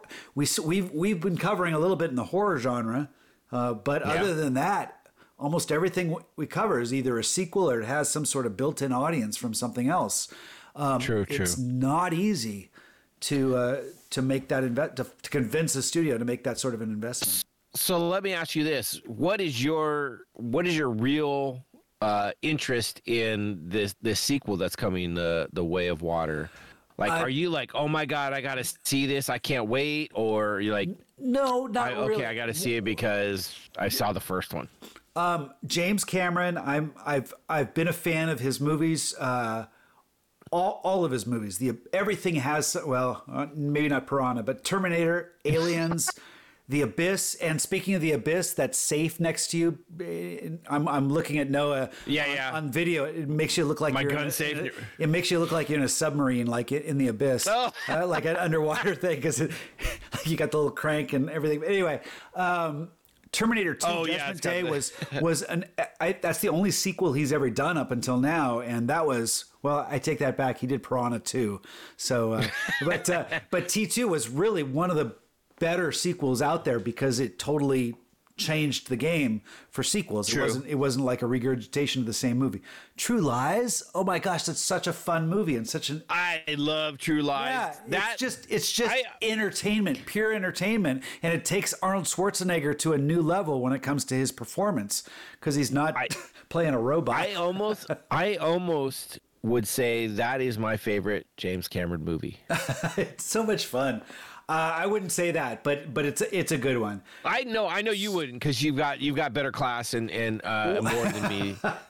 Uh, uh, so, but to me, that is such a fun, fun movie. I think what I'm excited about, what what interested me about Avatar, they I mean they created this technology Smurf boobies. what they they the cinematography is done virtually in, in a sense they don't True, they don't true. they don't set the camera this is such this is such a hard thing to understand from from a filmmaker you're used to setting up all these shots and stuff you got to get coverage and stuff But they, did a lot with uh, the the body capture, right? The the suits with the ping pong they, balls. They didn't. So this is something that they kind of in, they invented for Avatar was this idea of, of a facial camera. They had already done, you know, the stuff for for Lord of the Rings. Porn's been stuff doing facial cameras with- forever. with it, huh? Porn has been doing facial Okay, well, cameras okay, forever. but this is this was to capture the you know the, the facial expression. But then other than that, they're still doing the capture photography. Right. and and they basically can create these scenes in a whole environment. And it, I don't know if you watch some of the behind the scenes it's No, they're acting them out. They're just they've got they've got all these characters that are acting them out in like in on like a stage and stuff. And and there are cameras that are capturing them and from different angles but but the cinematography is basically done in the computer after the fact. James Cameron can say, "Okay, I've got this scene. It's captured in 360 degrees or whatever it's called from." And and he gets to choose how to move the camera around the scene, and he can do it however he wants to and edit it however he wants to after the fact. He doesn't have to recreate these these Doesn't shots. have to reshoot it. And I, part of me thinks that's that's not as interesting because you know, like I said with the Terminator, behind the scenes, how they had to like on the fly create the scene where the the hydraulic arm Right, right. punches through it. You know, that's that that's invention. That's that you're, you're Well, coming said that up with- before, You're coming up with something how to produce something on the fly, and it's it's exciting and energetic, and and if you do it right, it really it it makes a scene resonate, and the audience doesn't even know it. Whereas here, you almost have like total control. It's like a certain godly control, and it almost makes it more challenging for the director to be creative because they can really do whatever they want. They don't. It's you don't have the excuse of of putting it all together as you go. You you can Right. Yeah. So a little little more leeway. I, right. I'm not I'm not that interested. I think the only reason I want to go see it now is because we just did this podcast. But I don't know I don't know if I would have been that interested. I, I, I don't So- know if it's I mean they've already shot three movies already, you know, or like Well, okay, that was gonna be my next question to you. Like, this was supposed to be planned for like five episode, five series. I think is what I heard originally. Like I four think- more. I think four more. They've already shot Yeah. two and a half, Three. uh, maybe three. I think. I think at the time of the interview, which was in 2019, they were already into the third one. Uh, so, Way of Water, Avatar three, Avatar four are already mostly shot, and then Avatar five is is already happening. But So I'm I'm interested because I I, I enjoyed it enough. I, I really did. I I I, I like the visuals. Uh, the the work on the people. The the the characters could use a lot. The work on the story was not bad. It was it was good action. Um, you know it. It kind of almost had some nudity. I mean, the the the Na'vi, you know, they had boobs. They were slightly covered. There's a couple nipple shots in there, you know, so it, it had its its, its reasons to watch. So it got it got your nod, nod of approval. Which I think is funny. A lot of people are like, why do you got to put tits on cats? And I was like, why not? Why not? Um, you know, I- it, it it did get me looking. I I'm not kidding. I I literally was watching. I'm like, oh, can I see it? Um, but no, uh, there, there's a lot about it. I I love the action scenes. I I loved like the flight. I loved you know I did like all the the the world building with the the fluorescence and stuff like that. Some of the animals. I, I like the T Rex rhinos or, or the uh, hammerhead rhino things. Those were pretty badass. You know, there was there was some fun stuff in it. So for me, the the way of water for me going to see this to me is like uh, I'm interested to see what he does with the next level of of creatures because I'm an aquatic kind of guy. I, I you know I, I was a sailor. I, I enjoy the ocean. I You're I an aquatic see kind what- of guy. I like that. yeah, I like that. I, I, I mean, I, I wanted to kind of, I, I want to see what he does underwater because I know that's where his his real love is. Like, you know, if you talk about James Cameron and some of his his personal uh, enjoyments is is being underwater, scuba diving. Yeah, And so Titanic this- really kind of he, he, between Titanic and Avatar, he did a, a couple documentaries which were all about well in the abyss and stuff like. I mean, it, Yeah. I want to see what he does with this because there's a lot of cool stuff that you can do underwater, and it's and it's not something that's been done a lot of. So to me, I'm more I'm more curious as to what he's going to do with it. I'm not going into it looking for, oh my God, is he going to write the best story ever? Because I know he's not. Yeah. Uh, based on the first one, I'm not expecting a lot of story, but I'm expecting some cool action. Um, I'm expecting some some fun, you know, uh, interaction with the the the world. You know, we're gonna we're gonna learn a new tribe. We're gonna get to to see some deeper mentality of the tribe. Uh, what I am worried about is is what we got in the first one, which we haven't really talked about. But uh, do we get another white savior movie? You know, uh, it's one of those things I hate. I hate to hear that being thrown around as like that's oh, it's just a white savior movie because I think it's a kind of piss poor description of what happens because that's not all that what it is. But this is kind of what that really is, in a way, what uh, Avatar was, and um, you know, I, I hope that's not the kind of story we get in in Way of Water too. So yeah. I kind of threw you for a loop on that one, didn't I? the White Savior. I well, I, I remember him. Uh, you know, Sam Worthington is is Australian, and and and They're still white. I know, no, but James Cameron said he he didn't want him to have an Australian accent because he wanted him to represent more the American, like a colonial, like the colonialism. Oh, and, God. And it, it, it, and and I th- I think that's. I, I don't think I believed him. I th- James Cameron is known for being just this, you know, dictator of a of a director that you know that the shot is is everything and I don't care about the crew and what they suffer with. you're gonna you're gonna get the shot no matter what. Um, and so I think he just kind of wanted something more generic. He wants that kind of plain vanilla uh, hero. Um, Yeah. And that typical American accent is where that comes from. But um, I I don't I, I think on the other hand, if it was are, when you say white savior, other than another race or something, because because if you do that, then then people accuse it of being more woke or something like that. Uh, Oh no, no. Well, I this I think I think this was uh this was made before that kind of term got thrown around a lot yeah, more. this was before wokeism became a thing. Yeah. yeah, but the white savior movie is is definitely a thing, right? Uh, Yeah. You know, say Dances with Wolves is considered, you know, oh, this indigenous people, uh, you know, you have to have the white guy come in and save them. This is kind of that. This is the antithesis of that kind of thing, where he is the one that, like, if he wasn't part of this movie, would would the same thing have happened? What about the Matrix? Do you see that as a white savior movie? Because that's, I mean, Now, someone's described that to me, and I don't see that as a white savior movie. I mean, Like, he's don't- the I one. We've got Lee, we've got uh, we've got uh, But he's he's not Laurence you could- Fishburne is black, so he kind of represents the the digital. Well, people. but the rest, no. Okay. No, because he doesn't represent the digital people because not every digital person is black. okay, So you can't say that. Where this is a uh, a, a, a, a indigenous, indigenous, I can't even say it, indigenous, yes. indigenous uh, tribe, and he comes in and and if he doesn't step up, the re- everything goes south. He's the only one that can come up and and tame the the the biggest dragon, and and if he didn't do that, they would all die.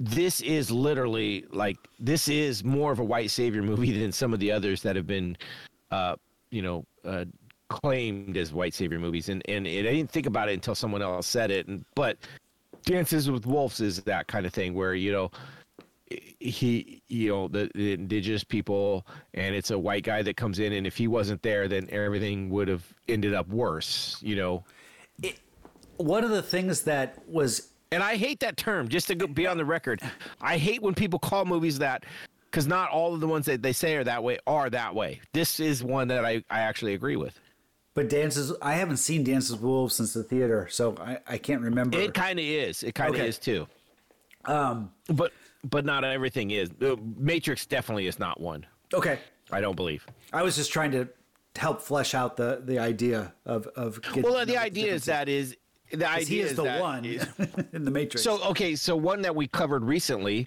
right, where someone did call it a white savior movie, which I totally disagree with, was um, the Last Samurai, where Keanu Reeves, you know, goes to uh, Japan and he becomes part of the the Japanese samurai uh, cast and stuff like that, because he didn't save them. He he he helped their battle and he joined their side, but he didn't save them. And so a lot of people like to call that a white savior movie, and I'm like, uh, did you watch the fucking movie? Because he didn't save anybody. So it was more They of all a white, fucking it was, it was more died. of a, of a white person point of view. It was like we're going to. It was a white person understands your fucking side, It's it, well, but it's not a white savior. Yeah, that's the person we're going to sh- we're going to take. Yeah. Take their point of view because we're we're catering this film to an American audience, and it's easier Yes. to swallow that way. Yeah, no, that that's fair. But that's what I mean is there's a lot of people that like to throw that white savior around when it's not always white savior. I thought I thought the science was kind of interesting how they grew these bodies, and rather than trying to, uh, They didn't explain any of it. Well, I, I well they explained it a little bit enough enough to where you could buy into it and say, okay, this is science. You're going to go to sleep and wake up in this blue body that's 10 feet tall with a tail. I, I would have liked some more scientific explanation, but I Actually, they didn't even tell him he was going to have a tail because he was surprised by that. Yeah, but I could see people being. Uh, no, he wasn't. He was he was so excited about being able to walk that everything else just kind of he didn't care. He was he had that look on his face like he was just a child experiencing. They didn't explain for the, tail time. to him. Sigourney even had to tell him, "You keep playing with that, you're going to go blind." so you know what that's? She's telling him. That's just that front tail. That's all that is. So so this was uh you know it's it's interesting because this movie is in 3D to try to make it more immersive but these guys were experiencing this virtual reality and In and 3D. think, and I think I don't I don't know how much you've messed with virtual reality but I haven't at all. my my brother-in-law is is pretty well off I've talked about him before and he has virtual reality headsets and stuff and I've ex- Yeah, I've I'm a little some, jealous. it's I you know when when when uh, Jake Sully was waking up and just like what am I doing? You know feeling like he's becoming addicted to this this, this is really like hyper VR it's it and and I could totally understand because you know I've been so engrossed in VR technology when I'm at my my brother-in-law's place and playing this stuff that I'm terrified of buying my own headset because of how addictive I, I feel like I could just- Really? I could just be like lost in this world because it's so fucking immersive. You and and just even though you don't have touch, it the the ability to have the senses, your vis, visual senses and movement. So it's not Ready Player One yet, but it's getting there. It's close enough. It it base you feel you feel the emotional impact of your surroundings, which is not something. Really? Okay. Yeah.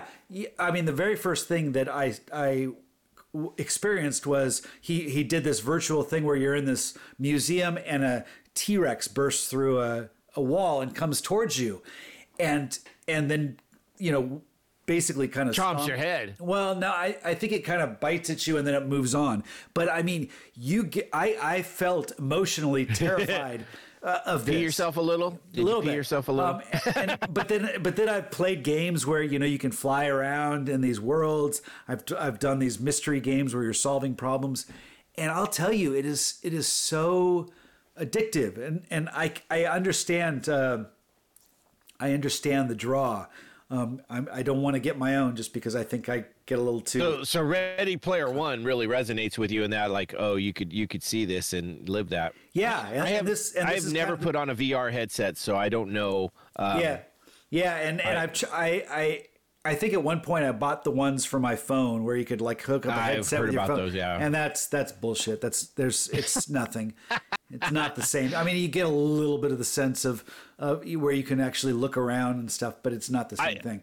I thought about that, and I know my eyesight is so jacked up up close that I'm like, I don't even know if I could make this work. Oh, Because I'd have to, I would have to wear glasses with it because I can't see. Uh, my my vision up close is really bad, so uh, I'm wondering if I could even do it. But I, I, I, I don't, you know, VR and stuff like that. One of the things it makes me think about is is one of my favorite uh, like sci-fi books uh, worlds is called Shadowrun, and they have where you can jack in and you kind of become part of the matrix, you know, Right. and stuff like that. And and I always thought that was one of the coolest things. And it's like, man, if that if we could ever get to that point where you just you, you take a cable and you plug it in and all of a sudden you're in a in a digital world and I was like, God, how cool would that be? And that you know, I don't know if we'll ever get there in my time. I, I mean, I'm, I'm, I'm getting up there in years. I don't, I don't know if we're going to get that kind of technology boost in the next 50 years, but I just thought that would be so cool. But uh, I could see, I mean, we're getting there close. If, if you're saying that, you know, a, a, a VR, you know, T-Rex will make you pee a little, we're, we're getting close. Yeah. So Yeah. no, uh, I yeah, it'll be interesting to see what happens in this in this next movie. Uh, I I don't know if I'm ex- I, if I'm like these next ones are going to set records and and oh my god, James Cameron is the is going to be the the god of movies. He's going to be the you know the one to to set the the standards higher. But you know, we can always hope that it it, it gets better. You know, that's I guess that's all we can hope for. It can't get any. I don't know. Huh? Could it get worse? Well, Do you think it, you think it could bomb? Well, one of the things that they've gotten away from, I mean, it's I don't know how they're going to integrate the technology in it. That's something that that the first movie was all about. Oh yeah, true, true, true. How they, you know, became a part of this world, and and sequels lose that ability to surprise you you know because now you've already you're already in touch with the world so they've got to do something more than that. They've got to they've got to step beyond that. And i i i think uh, that- audience i think audiences aren't as receptive to to to new material anymore. I, I, you probably Right, right. expected me to say sequels, but they're not receptive to new material anymore because they're looking for something that already kind of resonates within themselves. Um, well, and what is it? What is it? Can he do? What What can he do that is new? Like, I mean, that's one of the things that that the first Avatar actually did. Is is it really the the visuals were setting a new standard. Like they they this is the new 3D and it's fucking fabulous and everybody agreed and see this in 3D IMAX because oh my god, you're going to feel like you're floating with the mountains. Where what is he going to is is there a new set of technology now that it's it's going to come out and it's going to like revolutionize movie making again? One one thing I find with with CG effects is that every time I see the new next generation CG, I'm so blown away, and I look back at the old, and it looks it looks like it's you know paper cutouts or something like that. But it, but then but then another five years, and then you see the new, and you look back on the thing that you thought was so unbelievable, and it looks like paper cutouts. It just seems like there's always a, So that is the one thing I will give Avatar. The CGI I watched this last week holds up as well as today's standard for CGI. The, I I did not go in this going, oh my god, this looks this looks this looks 13 like- years old. Yeah. No, um, it didn't look 13 years old. It it looked a little video game ish. Yeah. You know, I think it's color wise and and but yeah, I was still like immersed in it and it, I didn't like oh my god like there's worse CGI in the recent uh, Disney release of uh, of uh, She-Hulk. There- one of the things there- one of the things James Cameron understands is that even when you're putting actors in a you know a, a room with cameras on their head and, and no really uh, not much to interact with, you have to put another actor with them because that's where you get the performance. You ha- and and he knows that if you just you know. I think I think George Lucas got into a lot of trouble for this because he put actors and he wouldn't really how, give them anyone to play off of. It's like here, look at this, you know, cardboard cutout of Jar Jar, you know, and and speak to him and and act. Where uh, typically a performer needs to have a relationship with another performer, and I think James Cameron knows that. I don't think it it was captured as well in Avatar uh, as per se like in Termin or Abyss or Aliens, where you had a lot of the camaraderie Yeah. with those with those groups that could play off of each other in an environment that just seemed I agree, so, I agree. so uh, lively, Maybe that's- Here, it still feels a little fake, or at least in Avatar, it did. So, I'm, if he can elevate Maybe that's- that and make it feel uh, more uh, realistic to kind of get you immersed like like you are in Aliens in the Abyss, I'll be more. Maybe that's excited. why why yeah maybe that's why the character building and in, in interactions didn't feel as as as tight was because of that. Like they were all in their own individual pods Well, reading their words and not, visually. not well that's where i'm saying he didn't do that. In avatar you can look at some of the it, it's amazing to look at some of the behind the scenes of uh, on youtube where it shows the scenes and it shows of how they filmed it and they're all interacting with each other they've just got these cameras Really? on and and they're didn't feel like that way in yeah, sometimes I don't think I don't think Sam Worthington is as good of a he's he's a little flat not for me. he's not Um, he's horrible he's I don't think he, bad I don't think he's horrible. I think he's just a little bit plain. Um, when James Cameron said that he cast him based on his ability to, to give a speech and, and inspire the you know when he gives that little uh, that, Really? that, that that speech to try to ri- get the troops all excited uh, to yeah i was not yeah That- no i was not that- behind him That was the He's reading. not very And- good Yeah, I, I, I wasn't that sold on him. I think I think he fits the role of kind of this generic. Uh, what'd you call it? A white uh, savior. white savior for sure uh, but but I, I was more drawn towards uh, Zoe Saldana's uh, No, well, she Okay. was definitely the better actor of it. I just, yeah, I didn't. He was kind of ho hum to me. Yeah. He was, he was the, he was the worst actor of the top ten. Yeah, even even Sigourney Weaver didn't didn't quite do it for me compared to something like Aliens, where it was it was you're Yeah, she was. She had a whole different. She had a different role. Like when she was in her avatar body, it was awkward. It was like Yeah. she was trying to be like, "Hey, I'm young again. Check me out. Ooh, Yeah. you know, I got a half shirt on. Ooh, check me out. I got abs." You know, there was something wrong with it. Yeah. It was like it was it was weird. Uh, and I love Sigourney Weaver. I think she's incredible. Um, yeah, I there's a lot. There's there's a lot of acting requirements that I don't think were lived up to in this. Um, but it is a good movie. Uh, if I had to make a, a rating on this, it, it would have to have two. It would it would have to have an asterisk. If we're talking, if you want a movie that has a story that gets you engaged and it's like, oh my god, there's suspense and deal and like, like you're gonna be, oh my god, I got I got to see how this plays out. It would be about a six out of ten, right? Uh-huh. Now, if it was a movie that you go, I want I want to be visually stimulated and like I want I want everything I'm looking at to just jump off the screen and be like, that's fucking cool as shit. It would probably be like a nine.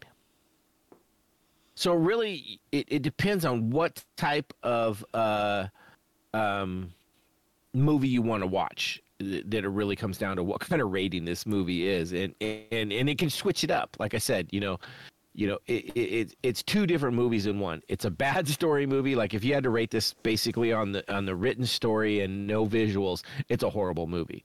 If you want to do it on the visuals it's a great movie. So that it's it's kind of where i i mean put it this way. If you had to read a book about avatar do you think you would have recommended it to somebody if you I- read I- this as a book This this is a movie that I think I would have enjoyed the behind the scenes making of more than than I enjoyed the movie. Just just to me, I'm more fascinated by that. I wasn't when I saw it in the theater. I kind of was a little blasé about it when I saw it, um, and and that's unusual because because of I, I think James Cameron has a, such a good track record for for movies that really draw you in, and this one just. It seemed like he regurgitated a lot of the same material, but he put most of his effort God, into this new technology, and it's it's it's pretty fascinating, and the world building was pretty amazing. Um, I I don't agree with the storytelling, and, and that's where I think it's a little dangerous the way they told the story because it gets so many people riled up about about how to solve the world's problems. well it didn't that- it didn't do anything to do that Yeah. it literally was like oh it's a bug squash it it didn't it didn't do anything to further any kind of uh, conflict resolution on any level Well, he basically said he was outraged at da da da da da da, and that's one of the reasons he made this movie. And so this is his. He wants to make people outraged, and I don't think that's. I, I mean, there's a that gets people I don't even think it did that. energized, but it's but it doesn't get. I don't even think it did that. Looking for solutions. I don't think it even did that because it's like it's a fake world.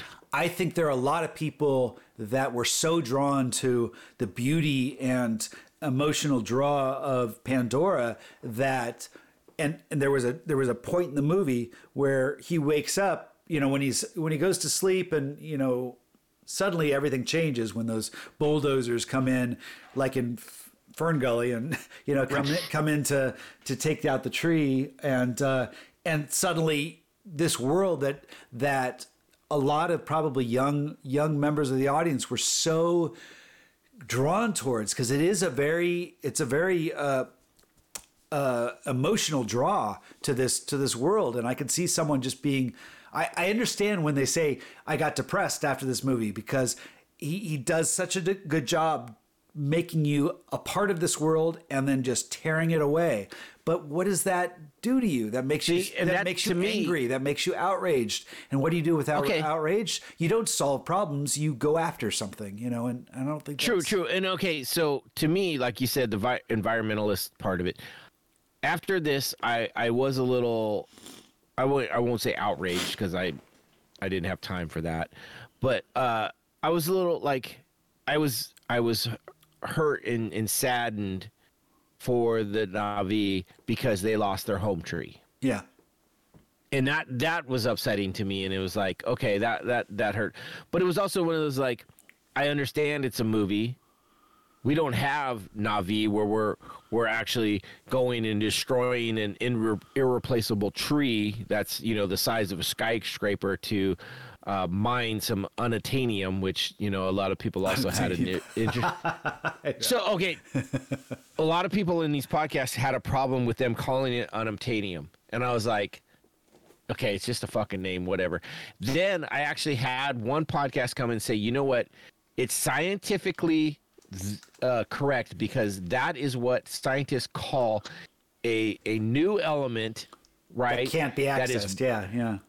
That is also very uh very um uh like expensive for per per size you know it, it it really fit exactly what they were talking about. They hadn't they hadn't renamed it to anything. That's literally what scientists of today call new new Yeah. elements that are very rich in in whatever or are wanted and stuff. Unobtainium so it's like that is literally what it's called. But i had one there was one guy he was like as soon as they said unobtainium i was out i couldn't handle that they couldn't come up with a better i was like really that's that's what kicked you out of the movie then you're an idiot i was like okay you you know I, I remember when I saw the movie, I was a little surprised at that. It, it seemed so obvious, but I, I at the time I looked it up and saw, oh, that's a I real it was- term. That's a real term. Exactly. that's that's James Cameron just sticking it to. It's like I don't care what people think if they're going to think this is stupid. I thought it was I thought it was great because it was like, yeah, we don't know exactly. uh, You know, I wish they would have told us a little more. I, you know, there's there was a lot they could have done with that, but it also was one of those. Uh, but yeah, I was I was more perturbed by the fact that the people lost their home and and and there was a lot of uh, you know the, the the destruction of the the people's home and the people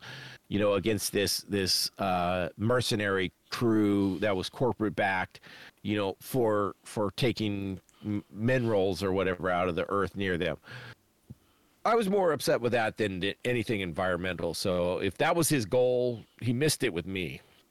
right. You know, Yeah. It was more about the people than the than the planet at that point. Okay. You know, I like if he wanted to, if he really wanted the planet to be or the, the environmental side, maybe he should have shown that like it was killing the planet from like if I drill here, it has this stronger effect late further down and further away through that that mitochondrial uh, connection that you know I, I talked about earlier that my wife was really into the the mushroom connection you know into the plants and the the the, the, the world is is hurting and they're going to kill the world and then they have to you know fight back maybe that would have been different you know And rather than call Also- it Avatar, call it the the Mushroom Connection. I like that. right oh my god right that's that's money right there i would Get Kermit, Kermit to, to rather you know, blue Kermit that sings the. Mushroom Connection, you know, with his banjo. No, you got to get Papa Smurf, but he looks like Kermit, right? He sounds like Kermit. Maybe maybe it's a new Smurf. It's it's it's folk folky Smurf. Folky Smurf. Uh, so no, it's it's a good movie. Um, the one guy we didn't really talk about or, didn't get deep into. One of the, the one of the problems I had with it too was the the Colonel, right? He was a little over the top at times, and I I want to end on him just a little bit, just because his whole I can hold my breath and and do these over the top fucking thing. I was like, come on, man. It's like He was what, what was in in uh, the first Lord of the Rings, the the Fellowship of the Rings, when one of the ogres or what are they called the when he, when he like catches the knife and he, he licks the blood out- or you the you know- orcs. or orcs yeah he's one of the orcs and um, he, he does some sort of crazy lick of the blood off Yeah. the knife. So I could see this this colonel doing that uh, at the in the you know in the fight in the last fight scene where he's you know he's got the mech warrior suit. I- I, got, I hated the final scene. Yeah, I'm surprised he didn't lick the blood off the knife at one point. Well, the fact that the mech even had a knife, like a, a draw knife like that, was kind of stupid. I was I was like, um, I don't think these were designed for hand to hand combat. I'm just gonna go there, and why would you have a knife if you're not designed for hand to hand combat? I don't believe that was the idea behind those. Maybe I'm wrong. I just thought when he pulled the knife, I was like, okay, uh, you you jumped the shark. All right, there, Fonzie, you just you just jumped the shark. the the the gun with the knife on it, I'm like, okay, I could see that. Maybe maybe you have some reason, like you need a big knife on that to cut a tree out of the way or whatever. But you're not gonna have a sheath knife that you pull out and fight hand to hand with any. Uh, it, it just. And let's talk about another steal right from fucking aliens right. done done worse, done poorly, comparative, right? Not only that, but you know they give us this this thing that this this environment is so deadly that you you know you can't breathe, you're gonna die in 60 seconds. But apparently he can fucking just hold his breath whenever and for however long, get stuck in the heart by this fucking arrow that's like the size of a baseball bat that's poison tip but yeah it doesn't fucking kill him He's got to get hit twice you know it, they made him a little too fucking. Ah, I'm fucking Colonel Sanders. I'm over the top, bigger than fucking God. Uh, it, just. It, it was a little rough. It's interesting to compare the alien scene with this one, and especially when you look at the the uh, special effects. What? It made me laugh when you said compare this to Alien Scene. I was like, oh, you know what would have been great if he'd have like opened his mouth to say "oorah" and then like a little like head of you know his own little head popped out of his mouth and went "oorah." I, I was like, that would have been the best fucking thing. Like it was a little marine inside of his mouth that jumped out and said "oorah." or out of his Like, chest I- or something. Yeah, right. But but it, but if you look at the old the you know aliens, which was not done with any sort of computer generated effects, Right. it was that was real mechanical. They had to they had Yeah. to build it and make it work.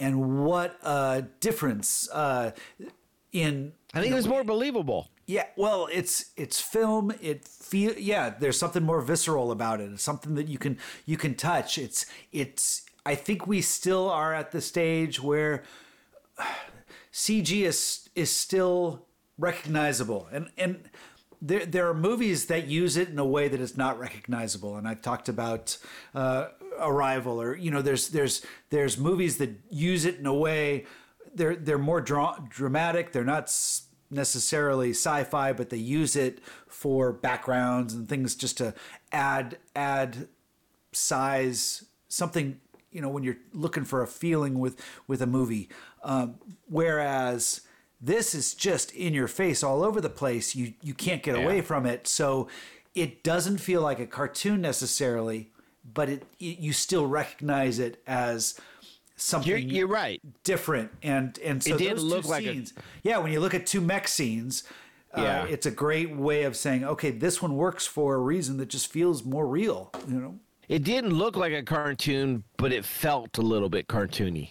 yeah Yeah, that's exactly what it was. And and he to me, as much as as the badass marine he was, in the end, it was a little over the top in the fight scene, a little too much for me. I loved I loved his scene when he's like in the chopper, kind of going towards the thing, and he's drinking his coffee, and he's like, "All right, guys, I want to get back for lunch or whatever." you know, that to me was a Marine commander, right? He's gonna he's gonna he's been in the shit. He's been there, but now he's a little too old, a little soft in the pants that he's gonna like just just command the people. Like I would have rather him go down with the ship. Like not have him jump out of the ship in the in the in the mech suit and and have that little final battle that was just a rip off of aliens and and didn't really add a whole lot to the to the to the overall story right yeah she comes and saves him and she picks his little baby body up and carries you know the the human uh, jake scully off which really looks stupid like you know it it it it didn't add a whole lot to the story i don't think. Like if, if that wasn't in there i don't think i'd have been like oh fuck this story's dumb. Like i would have been like oh okay. They they they won the battle you know he he blew up the big ship and the, and the, they saved they saved their people and they could have went on and now they meet the people in the water. But you know they did what they did so James Cameron is is a director that you know he's written and directed. He's written everything that he's directed, uh, or at least co-written. Uh, but he's yeah. always he's right. He's written a lot. His movies are always blockbusters, but they keep True. getting they keep getting more and more. Except for Piranha. Piranha. right, right. That's true. They, they keep getting more and more epic. It's like it's like bigger and bigger and bigger, and you know. Oh yeah. And I think Titanic is where it started getting a little too big for the britches. Of of from a filmmaker's point of view, you kind of say, okay, that's getting a little little crazy. I, I I enjoyed it, but it was it was a little big. Avatar is just too much. It's not a it's not a filmmaker's movie. It's not something where you look at it and say this is what filmmaking's all about. To me, you look at it and say this is this is a lot of money and someone who really has a good grasp of the craft and has taken technology and run with it but uh, it's kind of gotten beyond storytelling. Well, he hasn't released anything since. I mean, he's done some stuff, but he hasn't documentaries. Really yeah, released, yeah, yeah. Anything big? Uh, yeah, it's like Titanic deleted scenes. I'm like, really? That's that's a release? Like that's just regurgitated film, and then Battle uh, Angel was apparently one that he was going to direct you know when he decided on avatar instead but uh, battle angel he he still produced it but it was uh, robert rodriguez that ended up directing that one. And that i saw that. That was that was fine. I don't think it was it's not worth podcasting. Well yeah if it ain't worth podcasting because we've done some pretty horrible shit so um no, no, uh, but no. This we did this episode basically because we're, we're we've got uh, Way of the Water coming. Um, I think it's it's a big thing. A lot of people are going to talk about it. Uh, hopefully, someone will search on Avatar 2009 and see this and, and uh, check it out. Uh, then they'll download, download, rate, and review us, uh, just like everybody else does. I hope, uh, and we'll we'll get maybe a new listener. Um, but this is this is uh, it is a a good movie uh, for what it is. It was a huge movie. I mean, it, it everybody knows about Avatar. You know, you say Avatar and everybody knows about the Smurfs. Um, so uh, it it it for, for whatever it is, for whatever reason you watch it, for whatever reason you know it, it, it it's huge in, in, in pop culture. So people know about it. Um, it, and it'll be interesting to to see how Way of Water comes out. I'm I'm excited, truth um, to see what happens either way. Like I'm not I'm not like, "Oh my god, I want it to be the best movie ever." And I'm also like, "I hope it bombs." I'm kind of like I I just want to see what he does. I kind of uh, you know, I've I've heard some rumors that like it's it's just a regurgitation of the same story but now underwater and his his kid's the same white savior and and goes after princess of the water tribe. So well, you're going to hear that because there's so much, so many people that are predicting it based on everything that you know. Here, here's someone that's kind of a recluse that's gone gone off for 13 years, and what's he up to? You know, is he living as a uh, as the the fact that it took 13 years to put out another movie? I'm like, this shit better be fucking bomb ass, fucking perfect, because like, like, come on, dude, like I, I mean, you had some chops. You've you've put out some hits. but saying, come on now. According according to Wikipedia, you know, it's the budget 350 to 400 million just for Way of Water. Oh god. So hopefully they'll be able to translate some of that those dollars Well- into the into the sequels. But can you imagine if it does not does not pan Oh out god! this first one? The- yeah, people people people have been talking about that already. Like, oh, that's going to be a. Ho-. The one thing I have heard is that uh, the actors and people, uh, it there is a lot of underwater shooting. Like actors have have have had to hold their breath, and there's all these amazing things with them holding their breath. So we should get some incredible visuals, if nothing else. Um, it says Sigourney Weaver's in it. Interesting. Yeah, It must be. Yeah, I mean, there's, so's uh, Stephen uh, Stephen Lang is supposedly in it, so there's got to be some. Uh, it's got to be some like flashback. huh? And Kate Winslet. I, didn't know she was in it. I think she plays the princess of the Maybe. Leonardo comes back too. He, you know, he figures out how to how to ride on the on the on that floaty. the know, they Titanic. They, figured out. They figured out how to. It's the Titanic tribe. oh my god! If it is, I, I swear to God, I will, I will, I will walk. I have never walked out of a movie. I have never paid for a movie in a theater and walked out. I've watched the most incredibly horrible shit all the way through.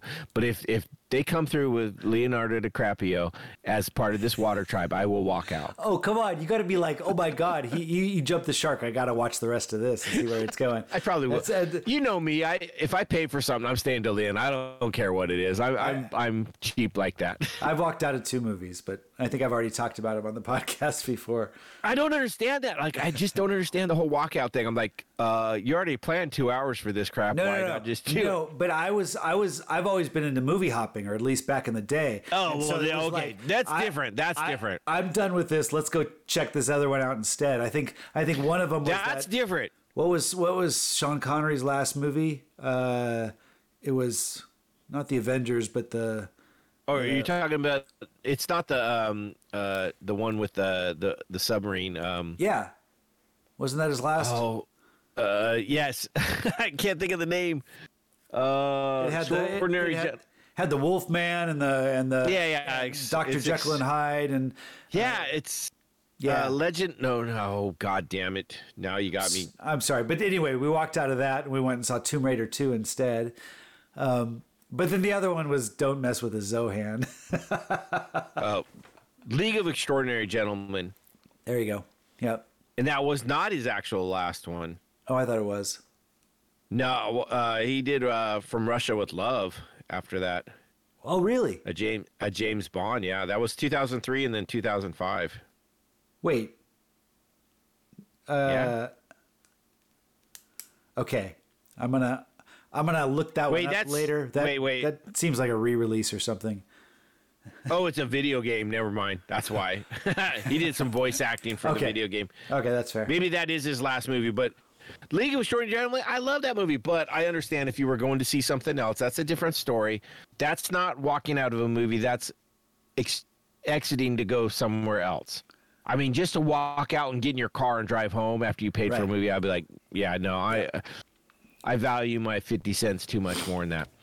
All right, uh, that was Avatar. Uh, fun, fun movie. Uh, it's like Smurfs with boobs. Uh, you know, a lot of uh, great visuals. Uh, if you like fluorescence, if you want to, watching this on acid would probably be insane. Like the visual, like you would like literally trip because of all the the.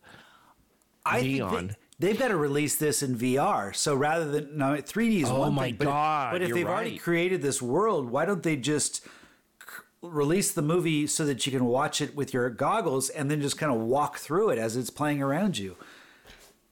I would Right? love to do that, like like all the fluorescent, uh, you know, touch some of those plants and have them zip up on themselves, or Yeah. the, you know, the the lizard that turns into a fucking, you know, fan that falls down and just smack it out of the air because that's the stupid mechanism. That's what Uh, that's what he's got to do with Way of Water. That he's got to release that on VR, where it's just, you know, you release it in the theater, you don't say anything, but then later it's like drop, boom, it's on VR. It's a it's a twenty terabyte download, but uh, Not only that, but you have to get a VR goggles that are waterproof, so you can do it in a swimming pool, so you can really feel like you're in the water. right, and it's and and you you get Microsoft on board their VR goggles, so so you're finally paying them back for the papyrus font, you know.